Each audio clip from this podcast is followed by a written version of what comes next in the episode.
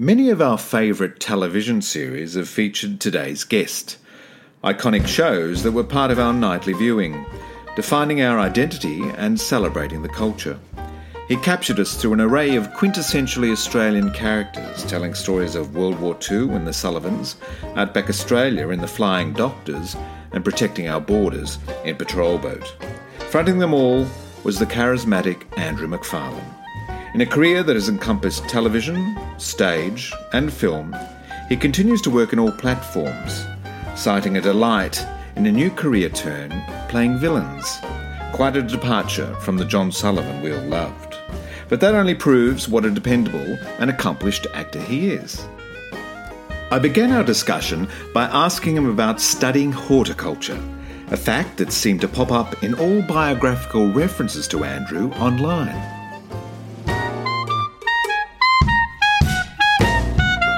Well, well, I, I, I didn't actually, and uh, funnily enough, I've seen All it. the press is lying. Yeah, yeah, the press is lying. I've seen it a few times in, um, you know, Wikipedia's and whatever you look at and go, oh, who was this person? And it says Andrew was this and that and the other, and then horticulture. And that no matter what I say or do, that's still there. I'm quite happy to have it there, but no, I didn't study horticulture. Um, So where did where do you think that came about? well, probably what, what was that old saying? You can. what was about leading a horde horticulture, but you can't. Yeah, that one, Make the a drink. Dorothy Parker one. Yeah, yeah. Um, I don't know where that came from. I mean, I had a lot of uh, kind of fantastical ideas of what I was going to be when I was a big person when I was young, and one was a missionary in you know far-flung exotic uh, countries. Um, another one was going to be a doctor, um, a diplomat. I was going to be in the army, and maybe horticulture hopped in there somewhere along the line, only because uh, my family were basically from the land. Well, there's a vast array of occupations there. Well, I thought So, where, where did they, have they grown out of your film viewing, or how, I mean, why why a missionary? the books I read as a child, I think, Right, okay. and um, they were always adventurous and they were always fantastical, and they always took me somewhere else outside of my kind of. Um, it wasn't a prosaic upbringing; it was anything but. Really, it was it was full of interest, but it it took me my imagination somewhere else, and that's probably why I sort of locked onto those kind of professions or those ideas. I loved Egypt, ancient Egypt, Egyptology. I loved history. I liked, you know, exotic things. I loved travel. And then when I finally uh, realized that my profession was going to be as an actor, it kind of fulfilled all those things by proxy.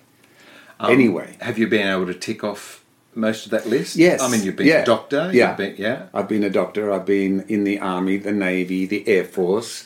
Um, I've been a lawyer. I've been uh, a missionary. If not a missionary, a priest. That's pretty close. Oh, pretty close. Yeah. Um, yeah, I've been pretty much everything that I would have thought. Oh, that'd be a really interesting profession to do, but I didn't have. I didn't have the self discipline to go ahead and actually get the degrees and and um, qualifications to fulfil them in real life. I just became multifaceted um, and pretended to be them. so you didn't study horticulture. Did you study law? Yes, I did. All right. Um, I left school. I was in Melbourne, uh, and I went to Monash University in 1970. I think it was 69. Left school 1970, um, without exactly knowing what I wanted to do as a growing up career person. And I thought, well, I loved history and I liked language and I liked all those, as I said, those romantic things, um, literature and stuff. And at school, we I went to a school that encouraged a lot of expression, creativity, as well as sport and everything was all an equal uh, standing. So you got house colours if you were in the school play, and you got house colours if you were, you know, in the cricket eleven, and if you were in the footy team, same. And and they encouraged everybody to join into every other activity. Photographic, they made films. So it was a great school like that, um, which would have which would have um, piqued my interest in acting because we did school plays, we wrote things, we you know were allowed to direct things. We did it with the girls' school. Um, we we were allowed to really do whatever we liked. Do you remember? Do you recall a drama teacher, perhaps, or, or an English teacher that, that was quite prominent then, who encouraged Yes. or, or Tony Brown. interest? Yeah. Tony Brown, who I think only 12 months ago died, and he would have been in, in his late or mid 80s, I guess, now, then. Um, and he had been an actor himself in his youth for the, it was the precursor to the Melbourne Theatre Company, the MUR, Melbourne U- University. Union Rep? Yeah. Rep, Yeah. yeah. And um, so he used to talk about that a little bit, and but he was instrumental in doing all the school plays and he would um, direct them, of course, and he would encourage us, and he'd do classes and stuff like that, and taught us all about it. And um, and he was the one that when I left school and, and realised that I didn't want to be a teacher or, or a lawyer, which was the arts law degree that I was doing, um, that I did want to be an actor, but I didn't know anything about it, so I needed to learn. And how would I do that? So I rang Tony Brown. And he said, I don't know whether you're hard enough to be an actor. he thought, which was As, pretty- resilient enough. Yeah, resilient, To, to yeah. cope with the knockbacks. and- Yes, Yeah. and that it is actually a really hard business, even though it's full of fabulous, you know, uh, showbiz Yeah. It's types. a, it's a wonderful lights. profession, but a tough industry. Yeah, you got to, and you learn that as you go along, actually. But I don't think you want to lose the feeling like I love this industry, and it's it, it is a marvelous kind of um, arena to play in, literally. But it is also it's tough, and you've got to be self reliant, and you've got to understand that you're going to get some really hard knockbacks, and some of them uh, not justified, but some of them you go, well, that's understandable. But others are totally inexplicable, and you and, and you can't believe that you're losing something for no reason at all, and you can lose faith in yourself as well if you're not careful. So it is a hard industry like that. Do you remember some of the, the school plays you did? Oh, I do. I think um, I think the first one I did was it was Shakespeare, strangely, and it was King Lear, and I was a, uh, That's a, a of a gentleman. baptism of fire. I was a gentleman, and I walked on, and, I, and my first line was "Lay hands upon him."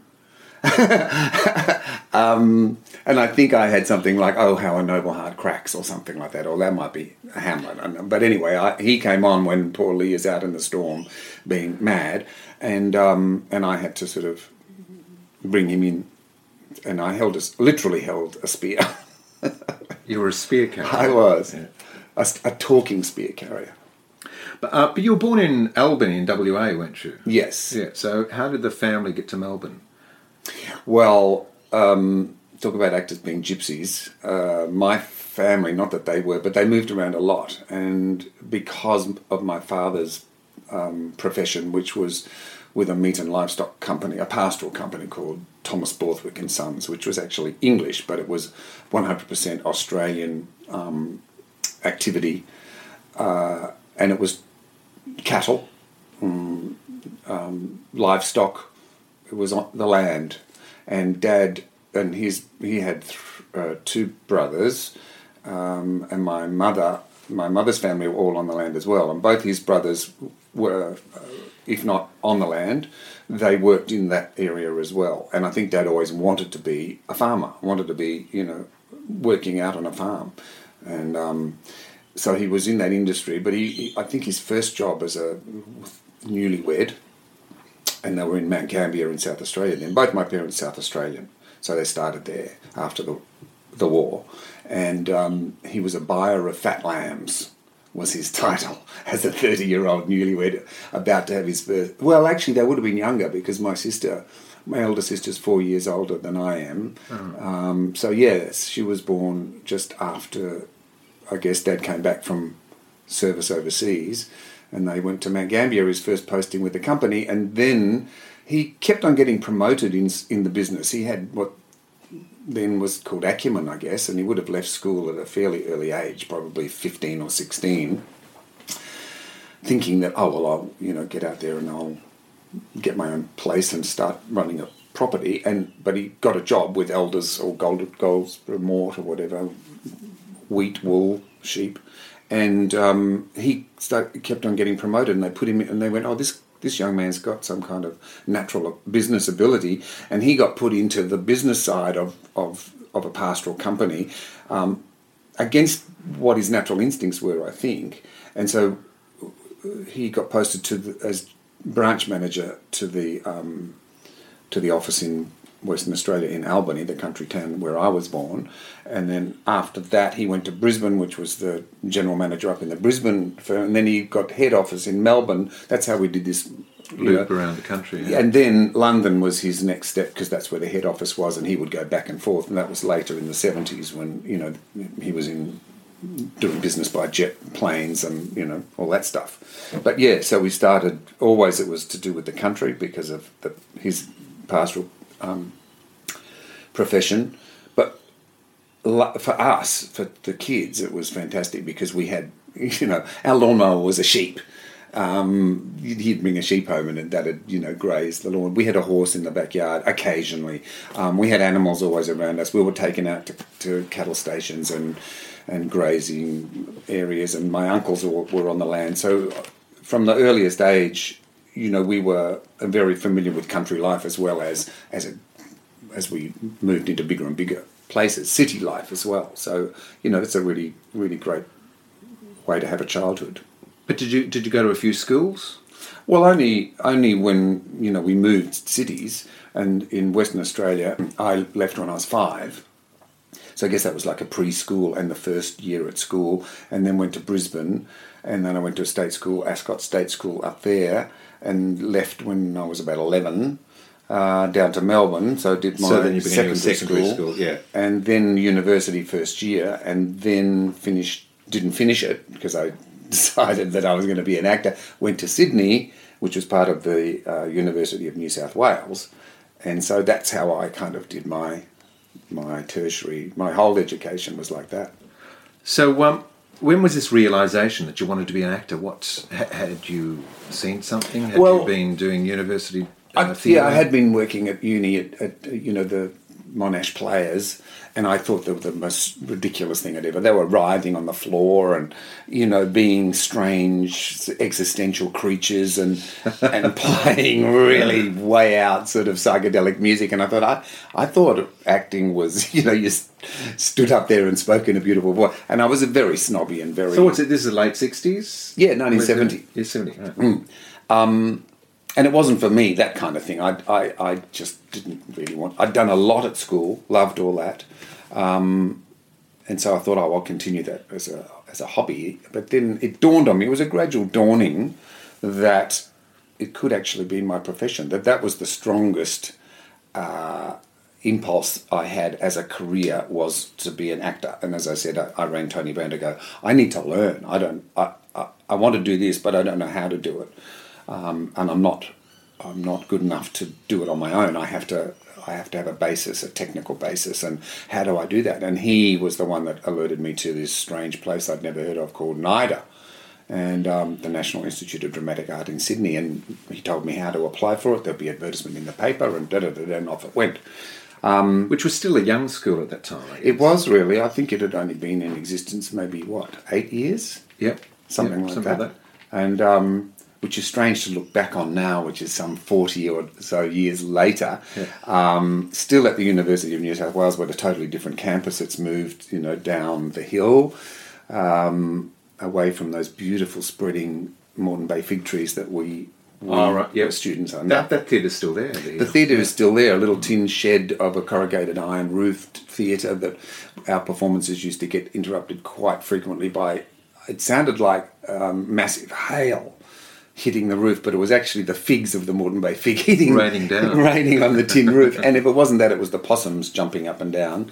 And if it wasn't that, it was the torrential downpours of Sydney leaking through the ceiling and wetting us on stage through all the light fittings. Right, I guess drama school was unlike anything. Well, for most of us, it's unlike anything we've ever experienced mm. before. What, what do you remember of those days studying at NIDA? Um, well, that was the first time I'd left home as well, not just so, so uh, you were oh you'd been to uni, so I, I was 19, 20s, 19, turning twenty, right. and it was Vietnam War days, and I had actually been called up.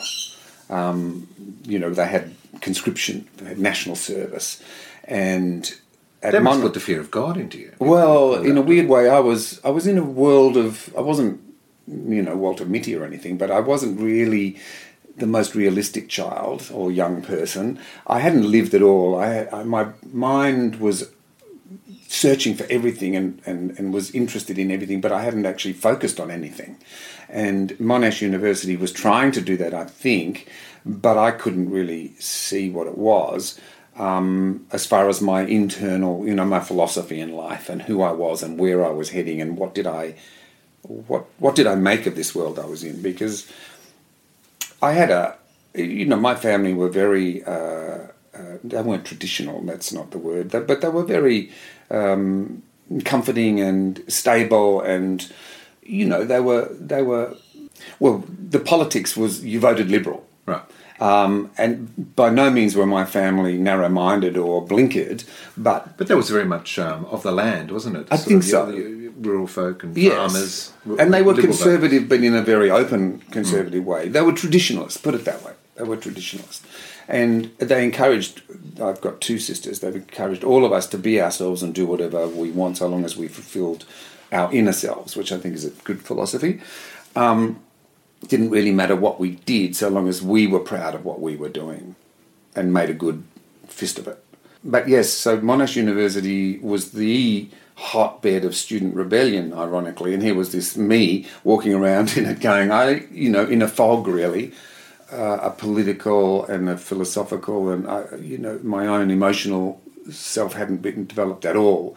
So going to drama school opened all those doors because you have to open all those doors and windows and cellars and attics in yourself to be able to uh, express what uh, a playwright or a screenwriter is trying to, you know, impart to an audience. And you've got to discover these people that you're, you're inhabiting uh, and bringing to life who are not you.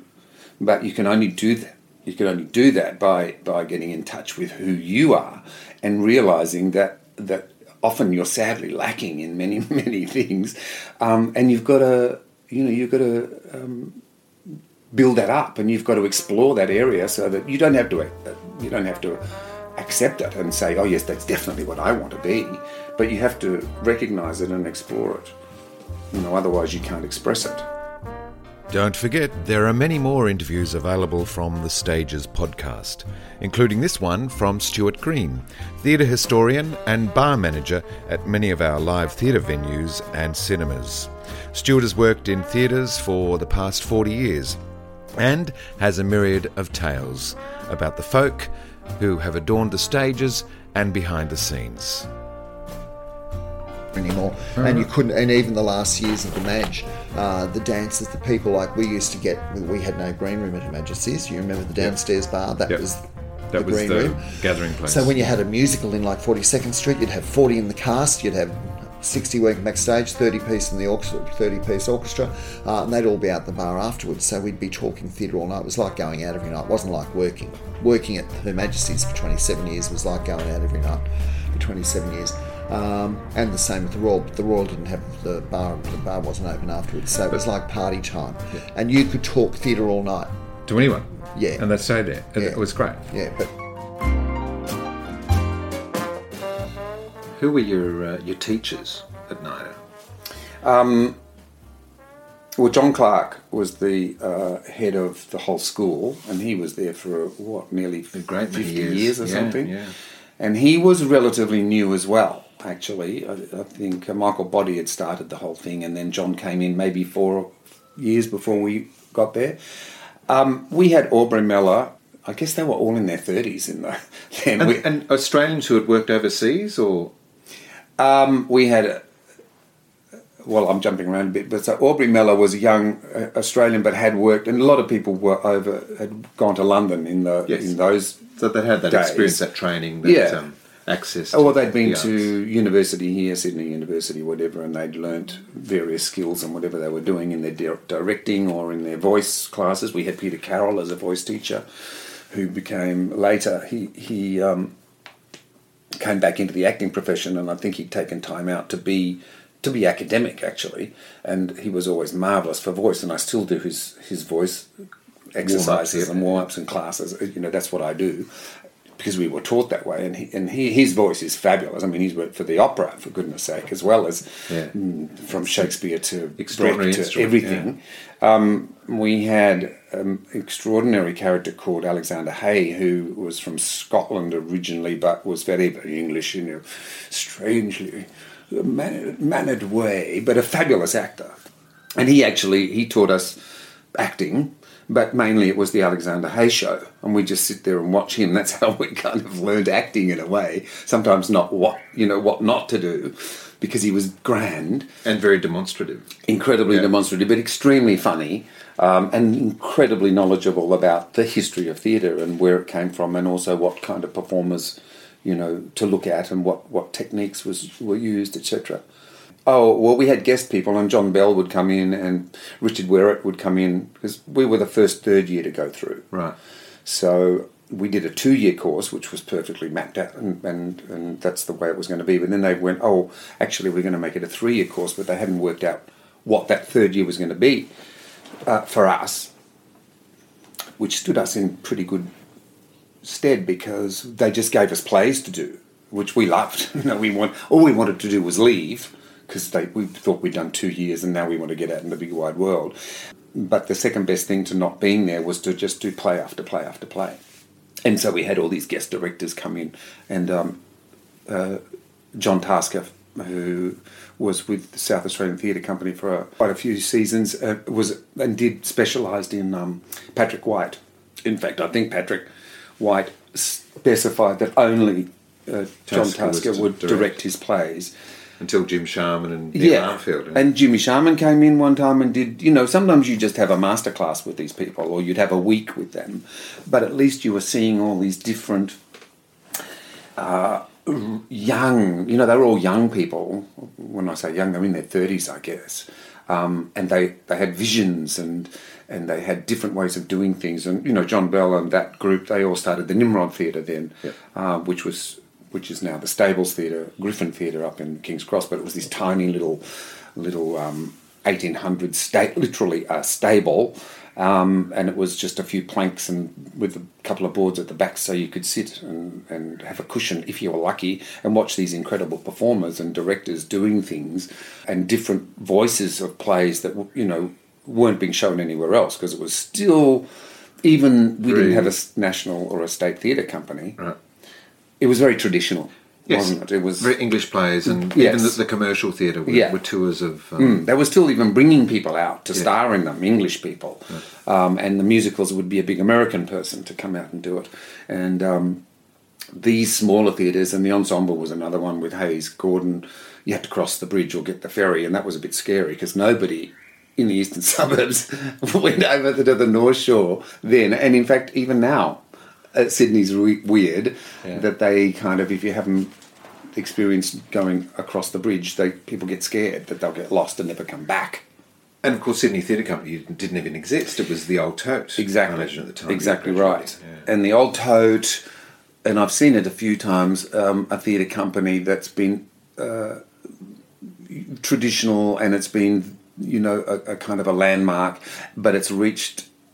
It's in the state of decline, and the old tote was that. It had a lot of money. It, they had lavish productions. There were beautiful costumes, the lighting, everything you could expect, and traditional, traditional, boring choice of plays most often and not much content. And you would sit there, and we were very uppity little, you know, snooty drama school students, which is often the worst audience you could imagine because we know much better than anybody else.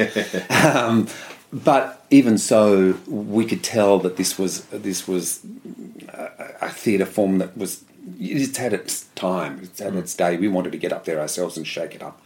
Not that we were revolutionaries, but you definitely didn't want to see crinolines and well-spoken people anymore. You wanted to see rough and ready, Yes. you know, immediate theatre. No more fan work. A lot of fan work was going on. So, what happens upon graduation? Did you walk straight into work? Yes, and ironically, it was television work because um, my time at, at NIDA was 99% geared towards theatre, uh, stage work. And then in the last week, maybe the last term, you'd do a couple of exercises at the ABC to work in front of a television camera with TV directors. And, and television when I say it was new then, I don't mean it was a new invention or a new experience to sit and watch television, but to think that you would be performing on television was something that hadn't entered my head at all. And in fact, we kind of looked down on it a bit. We sort of went, oh, that, that's easy. And that's a little bit, if you're going to say commercial, it was like that. You go, oh no, we want, we, we're traditional. We need to be, you know, doing beautifully written scripts and really remarkable performances on stage in front of a live audience. Well, my agent and I got an agent that graduation week you all had to go and perform and do your Auditions your for the auditions. Mm. Yes, and then if you were lucky, you were given a, a card. You had to hand around cups of tea and sandwiches to the agents, and if and you'd all run back and go, "How many have you got? How many cards have you got? "Oh, I haven't got any. Go back in. There's somebody in the corner, yeah. and you'd get a card and say, "Ring me." So you might get two or three, and um, then you could, if you were lucky, you could choose if you felt comfortable with somebody. Anyway, I went to uh, international casting. Gloria Payten was a remarkable woman who was one of the very first um, theatrical agency in Sydney.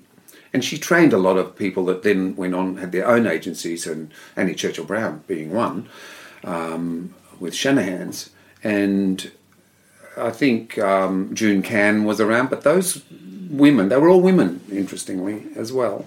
Um, they were instrumental in making an industry an industry of acting and gloria very early on saw television and film uh, as the new and vital kind of art form that was going to happen and she saw me in it she looked at me and she said you're going that's what you're going to do you're going to be working with film and tv and i went what Because again, well, I, I was only about 14 years old. i guess in so Australia, wasn't it? i guess so and um, But, but but you know, um, you're an incredibly handsome man. Well, there was that You know, you have you had a perfect face for television. Well, thanks for that. But yes, I have to say, when I was young like that, you I was good looking. You're young. Nobody had seen you before. You just come out of a drama school, um, and they were kind of hungry for for new young faces and talent. Hopefully, and that television fed on that, and that's exactly what happened. So um. I I got this script. My agent rang me. We were at a pub after this television exercise at the ABC, and they knew where we were. Like we didn't have mobile phones or anything. It was you know a completely different world, uh, but they knew where we'd be at a certain given time, and so they'd ring the St Leonard's pub or Chatswood or wherever we were on the North Shore and say, you know, is so and so there? And this day it was is Andrew there? And there was is this bloke called Andrew McFarlane here.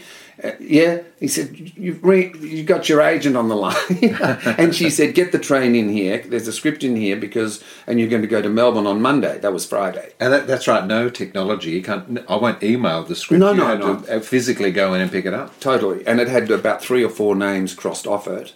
Who'd Um, already read it? Yes, and either couldn't do it or didn't want to do it. And I'm pretty sure one of them was Drew Forsyth's name was there because he was with my agent then too. And that's how I started. I got this script, and I was um, I was uh, it was for a cop show that Crawf- it was Crawford Productions in Melbourne because they did everything new and uh, employed all the technicians as well as the writers and the actors of the day, really. And, but it was based in Melbourne, and um, they did a host of cop shows, and then they branched out into, you know, as the years went on, into miniseries. I mean, iconic shows like dramas. Matlock Police and Homicide and Division Four, which Yeah, was this the It was your first Matlock gig? Police was my first um, guesty role. Was my first role on television, and it was with um, I was Harold Hopkins' brother, younger brother, and I was Arna-Maria Winchester's. Both of whom have died since. You know, this is what we live in as well. Cancers and God knows what else. It's not fair. These fabulously talented people, and they go before their time.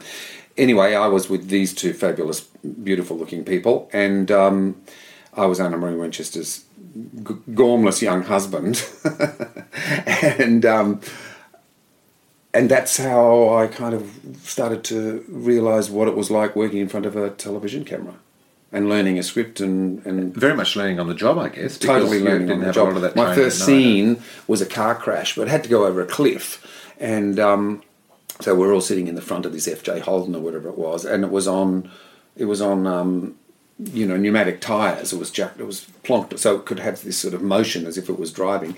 And I had to mark, you know, had the steering wheel, and they had crew members with big rods and sticks on the outside that could jerk the car suddenly. And, but you had to, you know, suddenly go over a cliff because you'd, you'd hit something or the tyre had gone out or whatever. That was the, the plot turn in the story. So that was that was the first kind of real. How do I do that?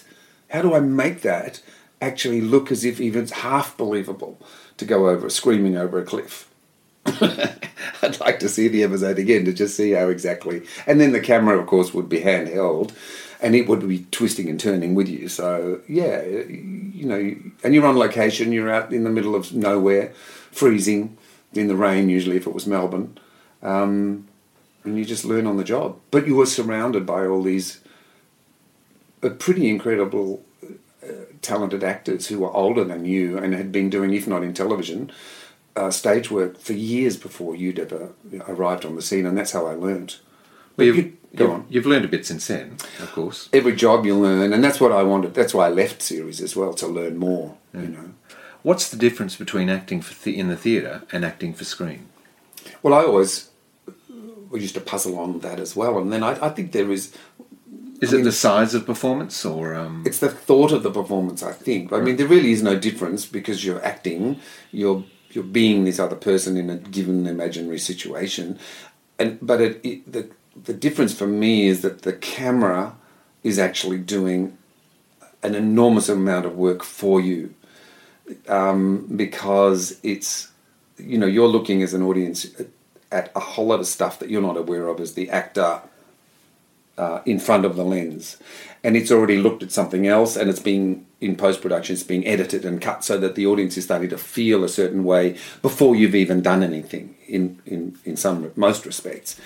But the difference really is, I guess, that for, in front of a television camera, you really only, it's a thought process more than a demonstrative process. Do you feel in control of the performance though? Oh yeah, very yeah. much. In fact, sometimes more. Right. In a way, because it's so internal that if you're not thinking and you're not feeling feeling it as you should be, the camera will know. It knows when you're lying. Yeah, yeah. Um, I mean, pa- paradoxically, it can also, because of editing and because of music and because of lighting and all sorts of things, you can have an absolutely passive face. And there's been an experiment done with it before and you can juxtapose that absolutely thoughtless and blank face with other images and what uh, to make you feel something completely different. You go, oh my god, that manipulate the audience. Yeah. Yeah, with it might be underscoring, I guess. Yeah. Or... So you can look at that face and it may be surrounded by other images that cut back and forth, and mm. you think, oh my goodness, that person has just lost their whole family and they are so numb with grief they can't move, but in fact you haven't done anything. Yeah. Or it could cut around and show a whole lot of very comic and amazing things. You go, oh my God, that person is just holding the laughter in so much they, they're about to burst the camera reads your eyes. It reads behind your eyes. So if you're not connecting with it emotionally, it's going to show. And we've all, even if you don't really know what's going on as an audience, we've all sat there and watched things and you go, hmm, it's something, you didn't believe it. There was something that didn't impact on you. You think, oh, yes.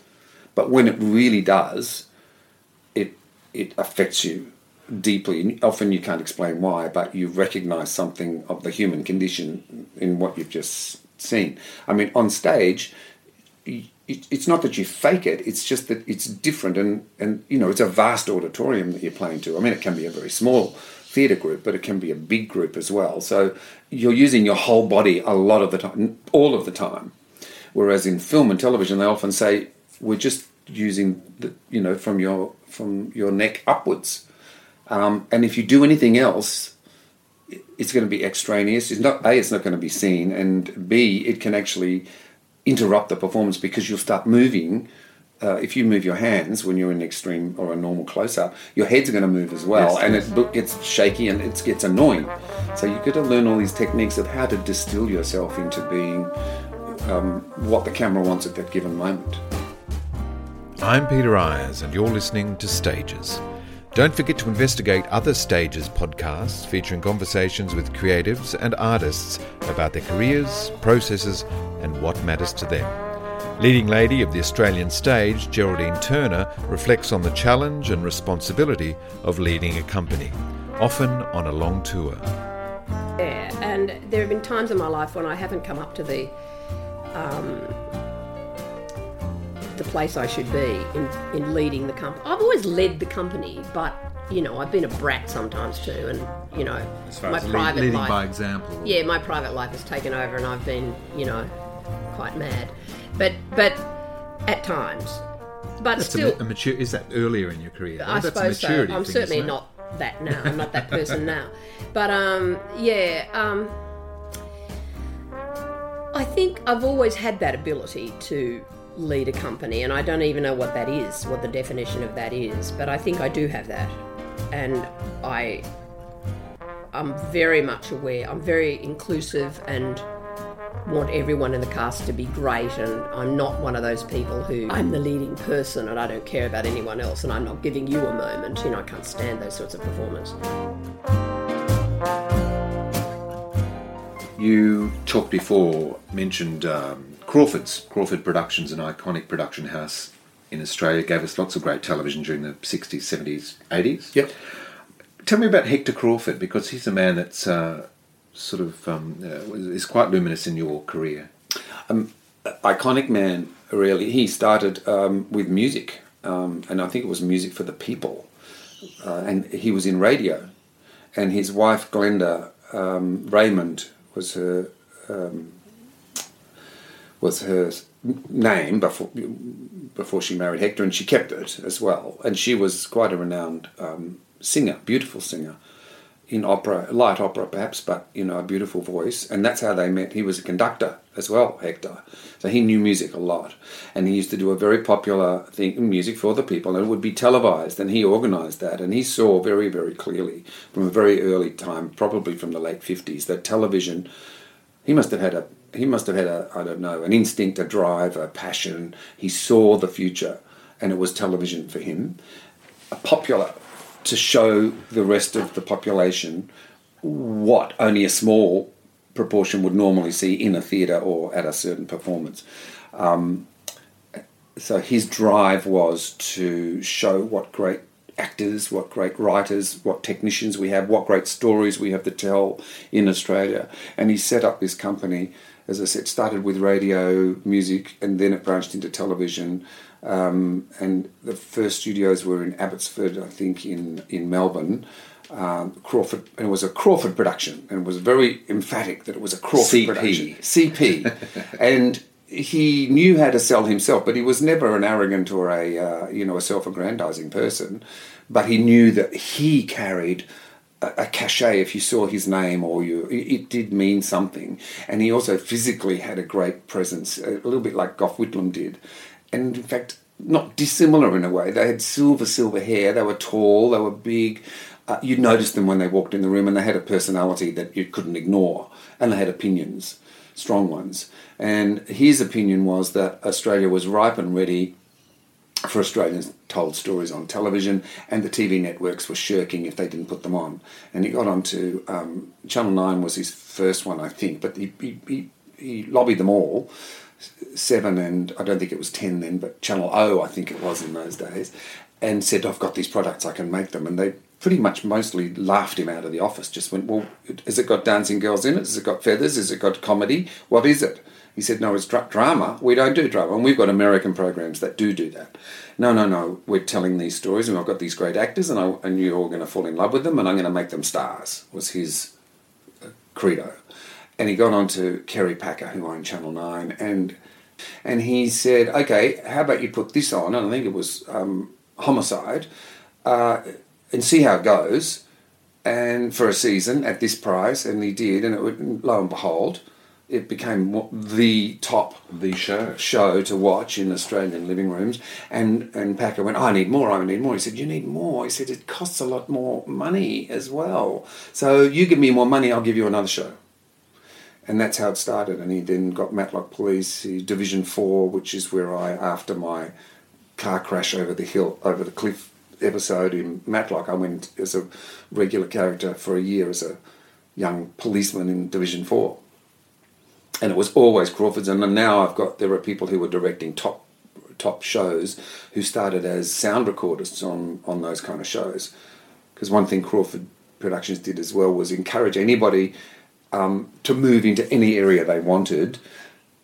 If they showed an interest, they were working with a camera, but they wanted to go into the editing room, that avenue was open to them. If they wanted to, um, if they were a, a director but they wanted to write, that was open to them. All sorts of stuff like that. So, you know, that they changed the face of of Australian entertainment totally. You you worked in a very much a golden period of television with, with shows like The Sullivans and um, Patrol Boat, The Flying Doctors.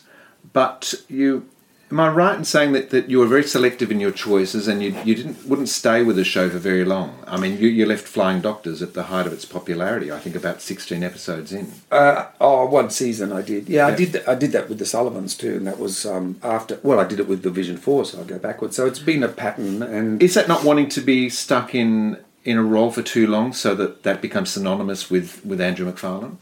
Uh, yes, but a slightly different version. Not so much that it was synonymous with me. It was more that I might get stuck with it, and I knew instinctively and obviously because I'd watched myself that I didn't know enough. I wasn't good enough to rest on my laurels, so to speak. To go, okay, good. I'm playing Constable Roger Wilson in Division Four. It's a top rating show. They want me to go in for the next year. I went. I don't. No, I'm not going to sometimes I left too early. I should have stayed longer. Um, but other times, mostly, it was a wise decision because you're right, I didn't get stuck with only being known as that character. And it pushed me into an area of maybe slight insecurity, and but I learned so much more. And then I got another character under my belt, and I went, oh, oh. And I was getting older. You know, each year would be somebody else. And I also went off and went back and worked on stage. So I, I made sure that I did both of those things, and and particularly uh, in that era, you could do that quite easily. Float between the medium. and it's important for an actor too to have those opportunities where you are keeping both crafts I think alive so. and, and oiled. I think so, um, because and well, just the same as if you're a dancer and a singer and an actor, then you should be doing all those things. And unfortunately, I can only pretty much do one of those things, except on play school when I insist on doing them all, um, much to people's chagrin um, and amusement. But um, yeah, it's it's it, it is your obligation to to exploit as much of of the natural talent that you have, and then to and then to uh, encourage and develop what talent you don't have. Really, push yourself into areas you're least secure with. You know, until you realise, as you've got to be realistic. There are some things that you just are not very good at, or and there are some things that you're quite good at, but you could be a hell of a lot better at if you just applied yourself more and pushed yourself into more risky situations, which is kind of what I've always tried to do. Um, most impressively, you've always been very open about your sexuality. In a time where you know young actors are, are fearful of missing out on casting opportunities because you know uh, producers, audiences perhaps know that they're gay, so producers aren't willing to, to give them an opportunity. Um, we see it a lot in, in Hollywood, I guess, in America, that, that actors are scared of coming out in case it harms their career. But you've not been afraid of that. Well, I don't know whether that's true or not, actually. Um, and I don't think, no, no, about me. Right. I don't know whether I have never been, um, what was your phrase? Never been. Uh, you've never denied. Uh, you've never been. You've always been open about your sexuality. Well, I don't think I have been No? always open as about my sexuality, and not, and I never denied anything. I never did, but, But, but you didn't broadcast it, of course. I'm just mean you were yourself. I was, and I always knew that I would be true to myself and and you know my own experience, but I wasn't out there um, tr- waving a flag or trying to um, you know change the status quo as such because I, I a you, I wasn't confident enough, and the times weren't as they are now, where it is a lot more open and, and acceptable as a general way of being. And in television and and not in the theatre, but in television, there's publicity, there's front covers of things. You're young, you, you're always matched with with you know the eligible young girl, so, and there's this game that people play. Now, there's nothing wrong with it, but uh, but it's also something that you can find yourself if you're not careful um, hedged in that I that you have to play that kind of role play. Um, I didn't do that, but at the same time, I didn't sort of stop the cameras and say, "Excuse me, this is all a lie." This is because it wasn't a lie. It was just I, there was no need for it, and in fact, then the publicity machine and the press and it didn't didn't even want to know that. They'd prefer not to if that was the case, because oh, how do we sell the magazine if he's not there with um, you know the latest young starlet? That doesn't add up. They couldn't work that out, and I don't know how it is now um, for young um, gay actors. A lot easier on one level, but still, I think those weird commercial considerations come in and they don't know how to sell someone. They, they know how to sell you if you're if that's all you are and that's all you do and it's quite obvious that you're just going to be this incredibly you know gay char- character. But if you don't actually fit a mold and you're not a not a cliche for want of a better word then they don't know what to do. But look at all the shows in America now, mainstream shows that have fantastic gay characters, the gay issues, gay stories. Same in Australia. Um, the times have changed completely. We've now got you know uh, equal marriage uh, legislation. We've just got a completely different outlook on on what normal life is, and normal life is everything combined. That's what normal life is. Every, there's everything for everybody. Um, so it shouldn't really make any difference at all. But there's this weird thing, as I said, people. I think the trouble is people in certain industries want to classify it. They only know how to sell something if they can classify it a certain way. Yeah. And we all know the most interesting things in life are the ones that you find hardest to classify. That's what makes them so intriguing. You're an integral part of Play School. Do you, do you still do that? I do, but I always um, Play School. Nobody's on a contract. You're always, if you're available, and then they're making a series of episodes uh, they do batches during the year, then that's great. Um, but if you're working a lot, which I have been in the last couple of years, you're often not available at all, and it's kind of dis- it's really disheartening because suddenly two years go by and you haven't done any play school episodes. Is it one of your favourite jobs? Well, it's it, it's it, well, I guess it is because it's unique in what it does and and the audience it's reaching, and it's an iconic show. It's over fifty years old from the very first episode. Um, and it's never lost the appeal um, and it's never lost the importance of preschool um, contact and education, but entertainment as well. Um, and there is a certain skill that uh, a presenter has to have to be a regular presenter on the show. And, and once you get that, you go, oh, yes. I succeeded because I auditioned not long after I left uh, drama school, I think, and I didn't get in. I, you know, it was like, oh, that's thank you very much, but you never heard again. I went, hmm. So thirty odd years later, they asked would I do an um, audition for Play School again because they were revamping and changing the format and everything, keeping exactly the same um, ideas, but the new sets and a whole and a whole lot of new presenters. And lo and behold, I got in, and I've been doing it for nineteen years now. Mm. Um, we were at a party together recently, and. Um, I observed the host's nieces came up to say hello to you. They recognised you, and I observed you give them the utmost attention and time. You obviously, you know, those young fans are really important to you. Oh, well, kids are great, impressive. full stop. Yeah. Anyway, and um, I, find them very interesting and entertaining anyway, and their mindset is so intriguing. And we are all that age ourselves at some, you know, once upon a time. And I don't think we lose it either. It just might get hidden, but it's still there. And so, but yes, I think it's really important to um, engage with that audience, and not just the little young ones, your general audience as well. You just because you're doing something on television doesn't make you any different from what you are when you're walking down the street or you're you know in a shopping centre. You should be as open and engaging as you can be to to to everyone. To everyone, because you know you want them to watch you. They, yes, they keep you in employment. Your ego is up there saying, "Look at me." Otherwise, why are you doing this? You know, this profession. So really, it doesn't take much to be affable and, and engage with somebody. But anyway, particularly children, uh, it's really important because sometimes it's the first time they've actually seen somebody off the television, and I can see their face. The the little brain is going, wait, how can Andrew be here when he's in my television or whatever the brain says where I live in play school? And the double reality is happening at the same time. So it's really intriguing. It's good. I like it. You've done um, several films. Would you like to have done more? Oh, there will be more, I'm sure. But yeah, film, it's a strange thing. You can never, uh, you know, you can direct yourself in a certain way. I mean, direct as far as in a direction of your career, and you aim for certain things. But um, it's the luck of the draw whether you get them or not very often.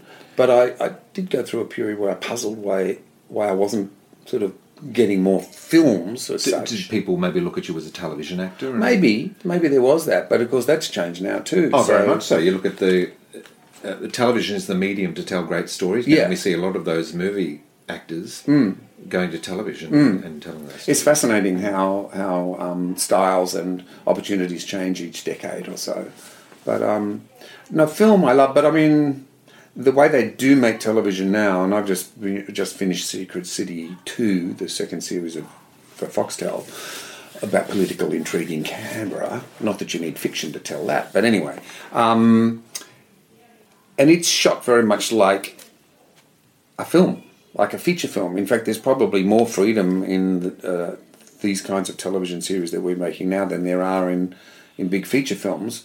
There's a there's a flexibility. A the kind of cameras they can use and digital and everything has revolutionised the whole thing. Um, but there's there's a freedom of storytelling as well. You don't have to you know, it's not so much as a beginning, a middle, and an end, which a feature film has to have. It, it, there's room to explore lots of other sides and characters and storylines within the one story in a television show. Yeah. a film you did uh, recently was Truth, Yes. which A little while ago, a couple of years A couple ago. of years ago, it um, told the 60 minute story uh, about Dan Rather. Yeah. Uh, and uh, And Mary Mapes. Mary Mapes. Um, and that starred Robert Redford, who you worked with. Yes. Well, I didn't actually. You didn't have any scenes with Robert Redford. No, but I made sure I shook his hand. Oh, well, that- I made sure I said hi, Bob. There goes that question. Why? Um, What was no, no. I was going to say, um, what was it? He had a very You- firm so you met him. He had a firm handshake. Yeah. Um, uh, obviously, an icon of the celluloid. Yeah. Um, do you get starstruck meeting any actors? You know, Oh, I mean, yeah. someone like someone All like that. Yeah. Um, and that film, I played Cate Blanchett's attorney, and um, so my scenes were all with her, which was just fantastic. So I could sit there and watch this incredible woman do that extraordinary work that she does, and how she worked with the camera. See, there was again learning, learning, learning, learning, and it's fascinating. Robert Redford, uh, Stacy Keach was in it. Um, uh, who else was in there? Um, Dennis Quaid, um, Topher Grace, uh, Noni Hazlehurst, of course, and a host of Australian actors. But and I only really had my scenes with Kate. But I, as I said, I made sure I I would go on set and watch the others work as well, uh, when and if I could. Um, but yes, to, to meet people like that and iconic Robert Redford, the day I met him, I wasn't filming that day at all, and I knew he was in there, and they were filming in the city, and the, all the caravans, all the makeup, you know, the, the caravan, literally the circus caravans, were in the domain around there, and I, I said to our first assistant director, could I come in? You know, I want to, can I meet Mr. Redford? And she went, yeah, yeah, yeah, of course, come in and he'll be here about 11 uh, going into makeup and stuff like that. So I caught the ferry in and walked through the park and then got there early and his car duly arrived and I'm sort of sitting there having a cup of coffee. I didn't want to be pushy.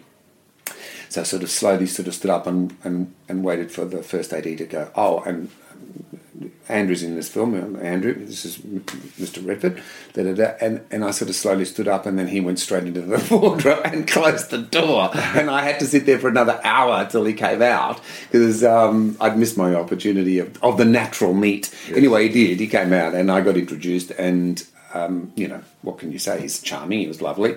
Um, and then Kate had a, a, weekend barbecue party a couple of weeks later, and um, the Sydney Theatre Company actors and people were invited as well because Andrew Upton, her husband, had you know working with the STC, they'd invited their their um, workers and everything for this barbecue party, but they didn't know the STC actors didn't know that the film that Kate even doing a film really. And um, I think I was chatting with Jonathan Biggins and um, Phil Scott, I think, and somebody else, and I could see over their shoulder, and Robert Redford was there, and he started, he slouched down through this big open plan kitchen area. We were outside, and he had a beer. Uh, I won't say it was in a stubby holder, but it would almost was. It was he had a like you know he had a, a, a stubby in his hand, and he had his loafers on, and he had a cap and a check shirt, and he walked past, and I said to um, Jonathan, I said, just not too obviously, but look over your shoulder. And he went, huh? I said, just look over your sh- shoulder. And he s- sort of turned to say, what are you looking at? And he came back, his face, both of them, and Phil Scott as well, it was like, they'd lost all colour. And he went, he just gawped like a, like, you know, a, a fish out of water going, it, Robert Redford. Surprise! yeah, that was funny. That early part of your career with um, the Sullivans and Flying Doctors and Patrol Boat, you were playing the very quintessential Australian bloke, very wholesome. Always did. Yeah, yeah. Yeah, but, so- but but later on now, Oh, you know, yeah. shows like Glitch and Devil's Playground. Yeah. Yeah, uh, well, And, there's a uh, quote that you Man. made. You're playing arseholes. Yeah. um, that must be satisfying too. Yes. Sort of. Well, at drama school, I always wanted to play. You The know, baddies. Yeah, I They're- always they're wanted ones to of the best play. roles, Of course yeah. they are. And they're also, yeah, they're the most interesting to explore because you think, oh my God, what would that be like, you know? Um, and occasionally in TV land, I would, you know, be, I'd be some homicidal killer, like in um, uh, Water Rats. I think I pushed my wife out of a helicopter just to get her life insurance, things like that. Yeah. Um, but he was on the surface perfectly respectable and wore nice suits and would- the least suspicious character. That's how, what I would be. Um, so it was always fun to be the one that was the baddie. But um, you get older and you mature and you look different and you can then not just be cast because of the way you look. And that's another point. You do get cast because the way you look in television and film, but television, especially when you're young, and it's up to you what you do with that. And you can make a career out of being pretty bland and you know nice looking, and but eventually that all goes away, and you think, oh, what have they got to offer? They don't look so good anymore either, and they're boring. Um, so you've got to make the most of everything and learn how to make yourself interesting as an actor, not just superficially and thinking, oh, good, I look nice, so I'm always going to get a job. No, no, no, no, no.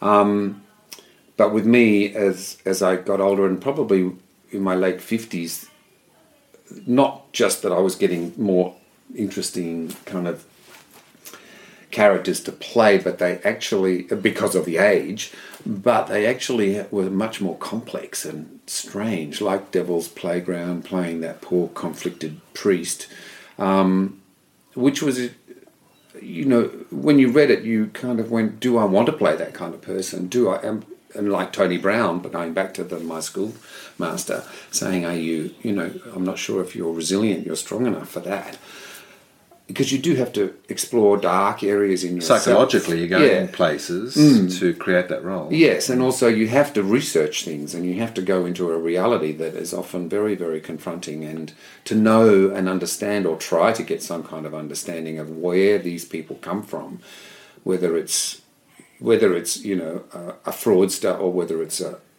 a a killer, they've got to come from somewhere real and and and what it opens up can be very disturbing and maybe in some people's lives maybe it actually touches on areas that that that is their reality that they have been affected by something as as um, awful as um, you know child molestation or something. It, it it could be.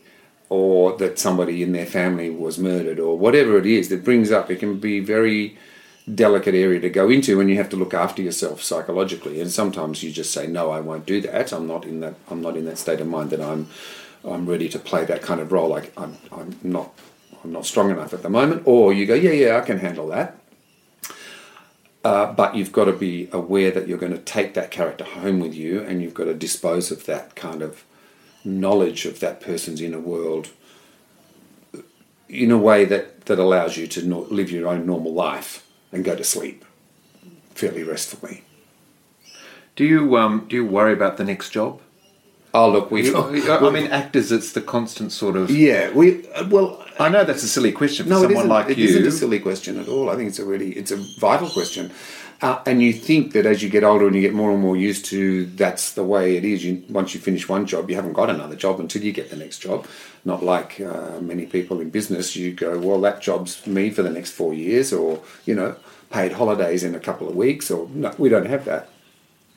So yes, there's always that insecure feeling, and you think the more you do it, the easier it will be the next time. But it actually isn't. In fact, I think it gets harder because it's almost a case of diminishing returns because you're getting older. The roles are getting fewer because of your age and because of you know. Um, the type of person you would be cast as, um, the amount of roles that are around, um, one good thing, I suppose, somebody said to me, probably Maggie Dence, she said, Oh, but darling, the people your age, they're getting fewer and fewer, so there's more roles Less for you. competition. Less competition. um, but no, there's always that feeling, oh my goodness, um, I wonder if I will, A, get another job, but B, will the job be satisfying enough? And how long will it be between?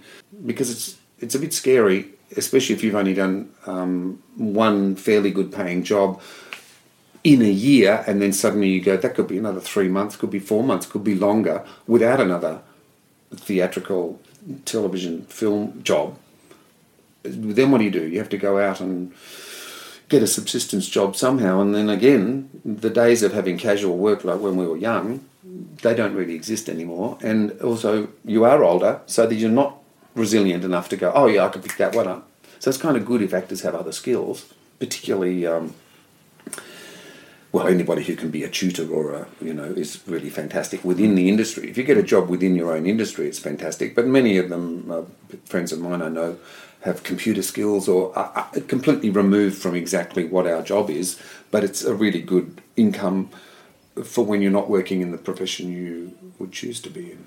Well, I had one last question, but I realise it's redundant now. Oh. I, I, my balcony at home gets a lot of sun. I was going to ask, could you recognize, could you recommend uh, a plant that I could put there? A lot of sun. A lot of sun, yeah. Oh well, you know, the marijuana plants are always a good choice, but um, probably on a balcony would Probably no, would be sunflowers. Sunflowers, I can try that. That, that, Um, that could be good. Actually, strangely, gardenias really like sun, but they don't like. Oh, and I tell you what does potted um, frangipani. If it's a western sun, they particularly love the sun. Well, that's not bad knowledge for somebody who didn't study horticulture. Yeah, well, jack of all trades, master of dot dot dot. Thank you, Andrew. That, that was uh, fantastic. Oh, my pleasure. Anytime. I'm Peter Eyers, and you've been listening to Stages. Don't forget to follow us on Instagram at Stages Podcast Pete or like our Facebook page and keep up to date with all our current guests and those in the future, as well as checking out the archives.